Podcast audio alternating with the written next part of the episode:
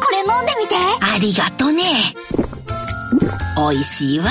これはきな粉を入れた牛乳かね。正解そしてごまパウダーの香ばしさ、黒糖と麦芽糖の優しい甘さ。もしや、とろけるきな粉を入れたのかね。おばあちゃんすごい。老若男女に人気、新生、とろけるきな粉。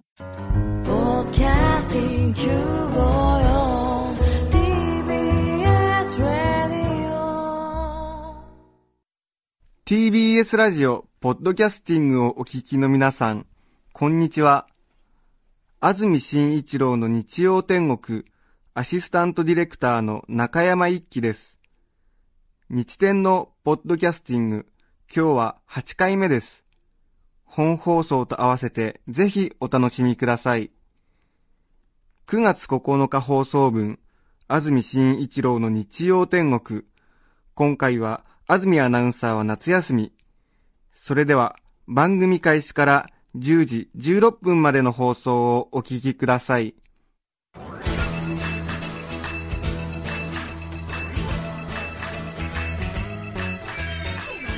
安住紳一郎の日曜天国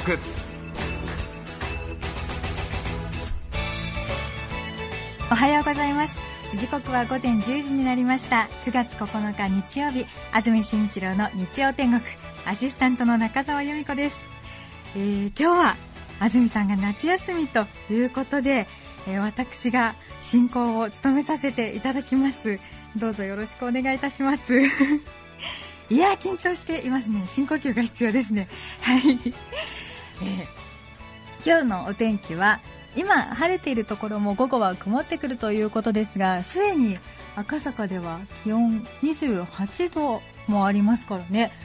まだまだ夏の残りが引っ張ってるという感じですけれどもね、え、にわか雨や雷の可能性もあるということですよ、えー、気温はこれからまだ上がりまして予想最高気温は東京30度です。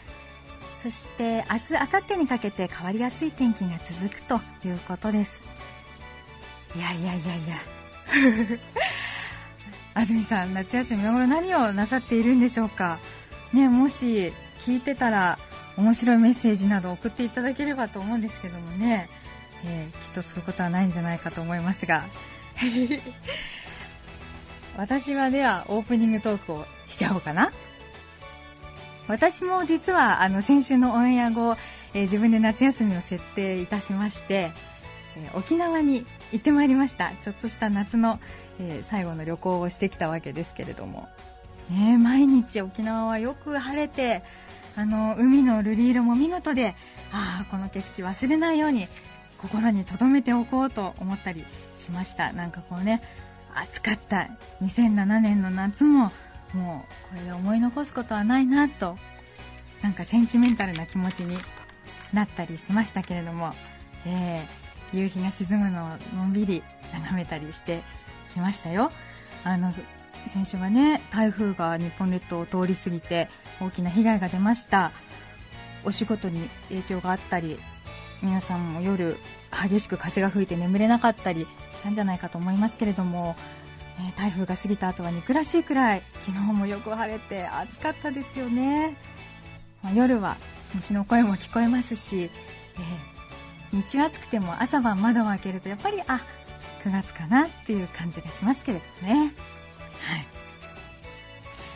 あの沖縄に参りましても私あの海のスポーツとか徹底的にしないんですよね。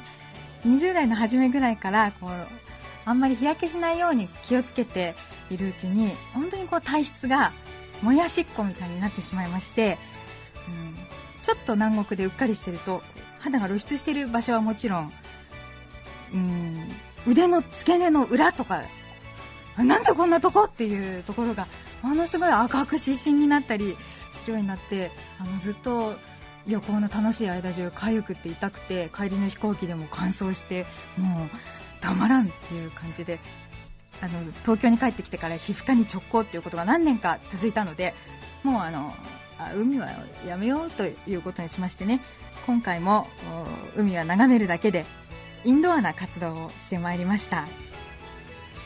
何をしていたのかと言いますとね、えー、おお付き合いいただいていいですか？主に3つあるんですけれどもえっと、まずはあの噂の美ら海水族館に初めて行ってまいりました。はい。えっとジンベエザメをね見てきました。あの魚類最大っていうこととそれをこう収容する巨大な水槽ですか。それを作った日本人ってすごいっていうあのギネス公認の噂のジンベエザメですけれども。テレビなんかでねそのドキュメントをご存知の方もいらっしゃるかと思いますが夏休みということもあり本当に大人気であの台湾からの観光客なのかな大きな声で中国語がすごい飛び交ってむしろ日本人が劣勢なんじゃないかっていうぐらいな中、えー、じっくり長居してきました。美ら海水族館のジンベエザメですね。あれあの5メートルから8メートルですか。ものすごい巨体なんですよね。どんな餌食べるんだろうと思うじゃないですか。あの大きな水槽に他のちっちゃい魚も一緒に入れちゃって大丈夫なのかなと思って。これを食べちゃうんじゃないかと思ったんですけど何だと思います？食べるものはね。ちっちゃいエビなんですよ。オキアミとかそういう本当に数センチの。どの他のどの魚よりもちっちゃいやつ餌を一番巨体のジンベエザメが食べるんですよね、うん、本当は海を泳いでる間はそんなエビなんて高級なもんじゃなくてもうプランクトンでいいんですって。こうぐわーっと水を水水と一緒にプランクトンを吸い込む。んだそうですけれども。でそのジンベエザメ水平になってもちろん泳いでるじゃないですか水槽の中を。でもあの餌を食べるときには垂直になるんですよ。8メートルの巨体が水平から垂直ですよ。でこう口が水面にパクパク開いてね一見の価値ありだと思いました。あとはその夏休み人が多いからそのジンベエザメの餌やりショーが始まりますっていうと水族館の隅々から集まってくる人間の多さが見ものですよね。あの餌をこう飼育員の人が「さあいよいよ」って言って与えるとみんながこう「おー」どよめくんですよね。おーってこうああいう時の人間はどうして低い低くどよめくんだろうなと思うんですけどおーって言いながらフラッシュがパパパパパパってこうなって、はい、人間観察も面白かったです。あと駐車場ですよね。駐車場はあのもう日本レンタカーの車庫に迷い込んだのかっていうぐらい見事に片っ端から全部わわわわわわって和ナンバーなんですよね、うん、徹底的にレンタカー。あ違うこれは違うって思ったらもうタクシーの運転手さんがお客さんを待ってる車あってあでもうわわわわばっかしかもこう南国らしくカラフルな赤とかあのからし色とかのレンタカーがあって東京だとシルバーとかメタリックブルーが多いですけどね、うん、その辺もえ発見でした。それからやったことはシーサーを作りました。シーサーですよ。あのもちろんあのシーサーといえば獅子の置物ですよね。沖縄にあの各お家の魔除け守り神ですか？屋根や門中にこう対になって置いてあります。口を閉じてる方が女の子でふわっと開いてる方が男の子なんだそうですけれども。今沖縄行きますとシーサー作り体験しませんか？という看板があちこちに出ているのであの私も涼しいのが大好きなのでね それに申し込んで入ってやったんですけれども難しかったですよ。皆さんシーサーの顔を思い浮かべてください。イメージではね分かりますけど具体的にどうでしょうかいざ作るとなると。あのあれ？眉毛どうなってたっけ？とかあれ縦髪はどこから生えてたっけ？とかひげは？とかそういうまあ細かいパーツはもちろん目鼻口っていう主要なパーツもすっごい心もとないんですよ。で、まあ、いっぱいこう丸めてみてくっつけてあなんか違うなと思って外してもう一回こうやってみてくっつけてってこう何回でもやってる時間かければうまくできそうなんですけれどもこれがね粘土がものすごい乾きやすいものでしてあのうポロポロポロポロしてきちゃうんですよ。何度もこねこねしてると。あの沖縄のね爽やかな熱い空気がで乾燥するっていうのも余計あるでしょうしあと先生もスピード勝負ですよってすごいこうせかすし手がもうなんか土がついて埴輪みたいになってくるしあんまりね時間をかけられないままにこうもう目これでいいや鼻これでいいやってつけてるうちに結果的になんかこうすごく納得いかないパーツの集合体みたいになってしまったんですね。うん。で私のはなんかこう受け口のねちょっとしゃくれた感じの シーザーになってしまいまして下顎がこう出てるんですよ。愛嬌はねあるんですけどもちょっと残念な感じで。あ の作る前に、えーと、素人の皆さんが作ってこう焼きを入れる前に乾かしてるシーサーがいっぱいこう置いてあってあそれ見てあ私の方が多分うまくできんなとか思ってたんですけどねとんだ思い上がりだったなと今で思います。でもうん。2時間もねドロとドロと戯れることってあんまりないですから無心になってよかったですよ。2ヶ月後に焼いたのが届くそうなので、とっても楽しみです。はい。そして、えー、沖縄機構の3つ目はですねやっぱり日天のリスナーとしたらですね沖縄といえば今闘牛ですよね。闘牛安住さんが。2週間前3週間前ですか。熱く語っていらっしゃいましたけども。高校野球よりも地元紙を熱く飾るという紙面を割いてというね。これはぜひ見てみたいと思いまして。あの見てみたいじゃないですか。1000キロ級の牛がぶつかり合うっていうこう角同士。あるいは腹をつついたり。そして野球選手のように牛のトレードも行われるという。はい。八方手を尽くして調べたんですけれどもあのシーズンがあって9月に入ると試合があるのは土日だけなんですね、うん、で日曜日は1時からとかなんですよね。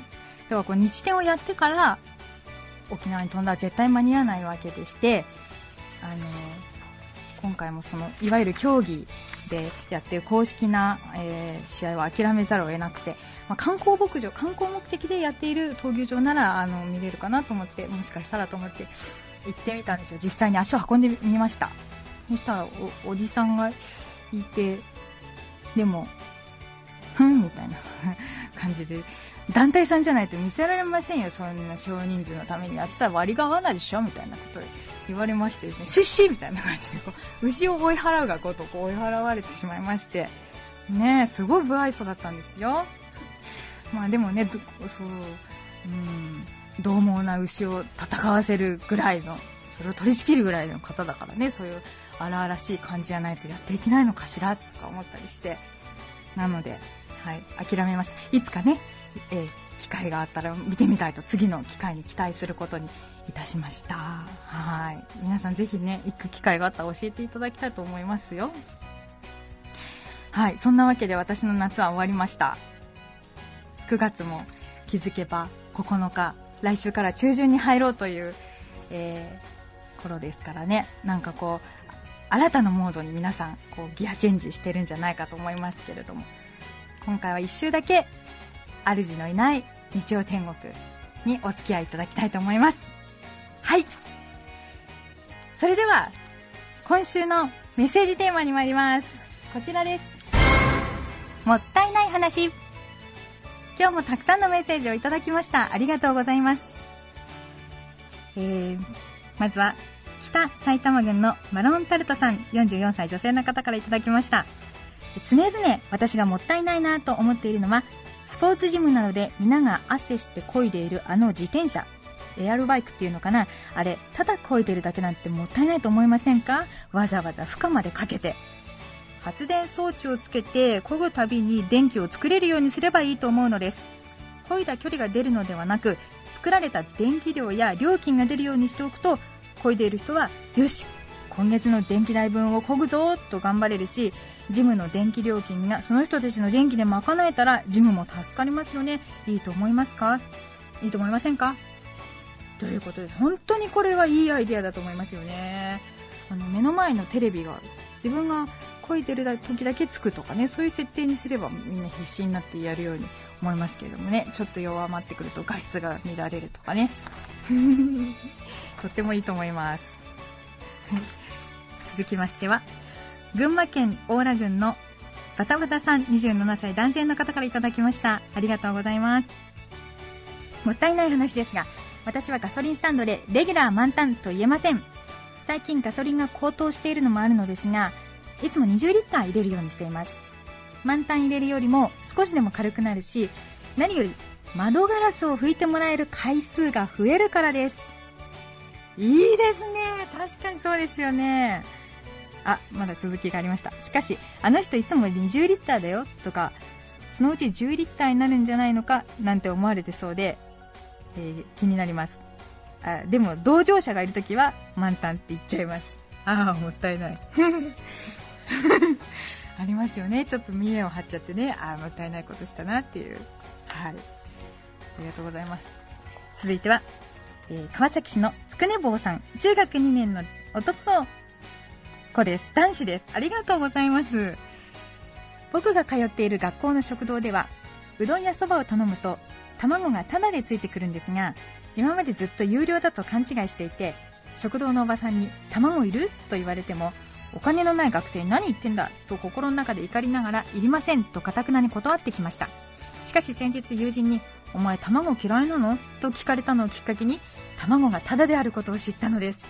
本当に悔やまれます。そうですね。これねタダだと知ってれば頼んでたのに有料だと思うから断ってたんだよっていうありますよね。かわいいだ はい。メッセージ本当にありがとうございます。改めまして今日のメッセージテーマはもったいない話。皆さんからのメッセージお待ちしています。番組にメッセージを送ってくださった方の中から抽選で5名の方にえ何かと便利でシュールな表紙があなたの日常を演出。安住さんも愛用している日天オリジナルノートをプレゼントいたします。そして番組では皆さんから曲のリクエストも募集しています。メッセージにはリクエスト曲も書いてお送りください。えー今日の1曲目は私は先日誕生日を迎えました9月生まれの私はさ秋を感じるこの月が大好きですというリクエストいただきました所沢市のまゆみさんから竹内まりやさんですセプテンバー9月9日放送分、安住紳一郎の日曜天国、10時16分までをお聞きいただきました。著作権の問題上、リクエスト曲は配信することができませんので、今日はこの辺で。TBS ラジオ安住紳一郎の「ポッドキャスト天国」あまり知られていませんが毎月9日はクジラの日だそうです。ほげーっと聞いてくださいね。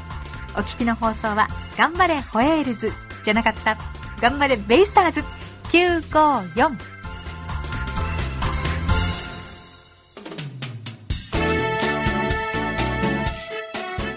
さて、来週9月16日の安住紳一郎の日曜天国。安住アナウンサーは夏休み明けで戻ってきます。メッセージテーマは、ダメだこりゃと思ったこと。ゲストには女優の渡辺恵里子さんをお迎えします。それでは日曜10時 TBS ラジオ954でお会いしましょう。さようなら。安住紳一郎の「ポッドキャスト天国」これはあくまで試供品皆まで語れぬポッドキャスト。ぜひ本放送を聞きなされ。TBS ラジオ954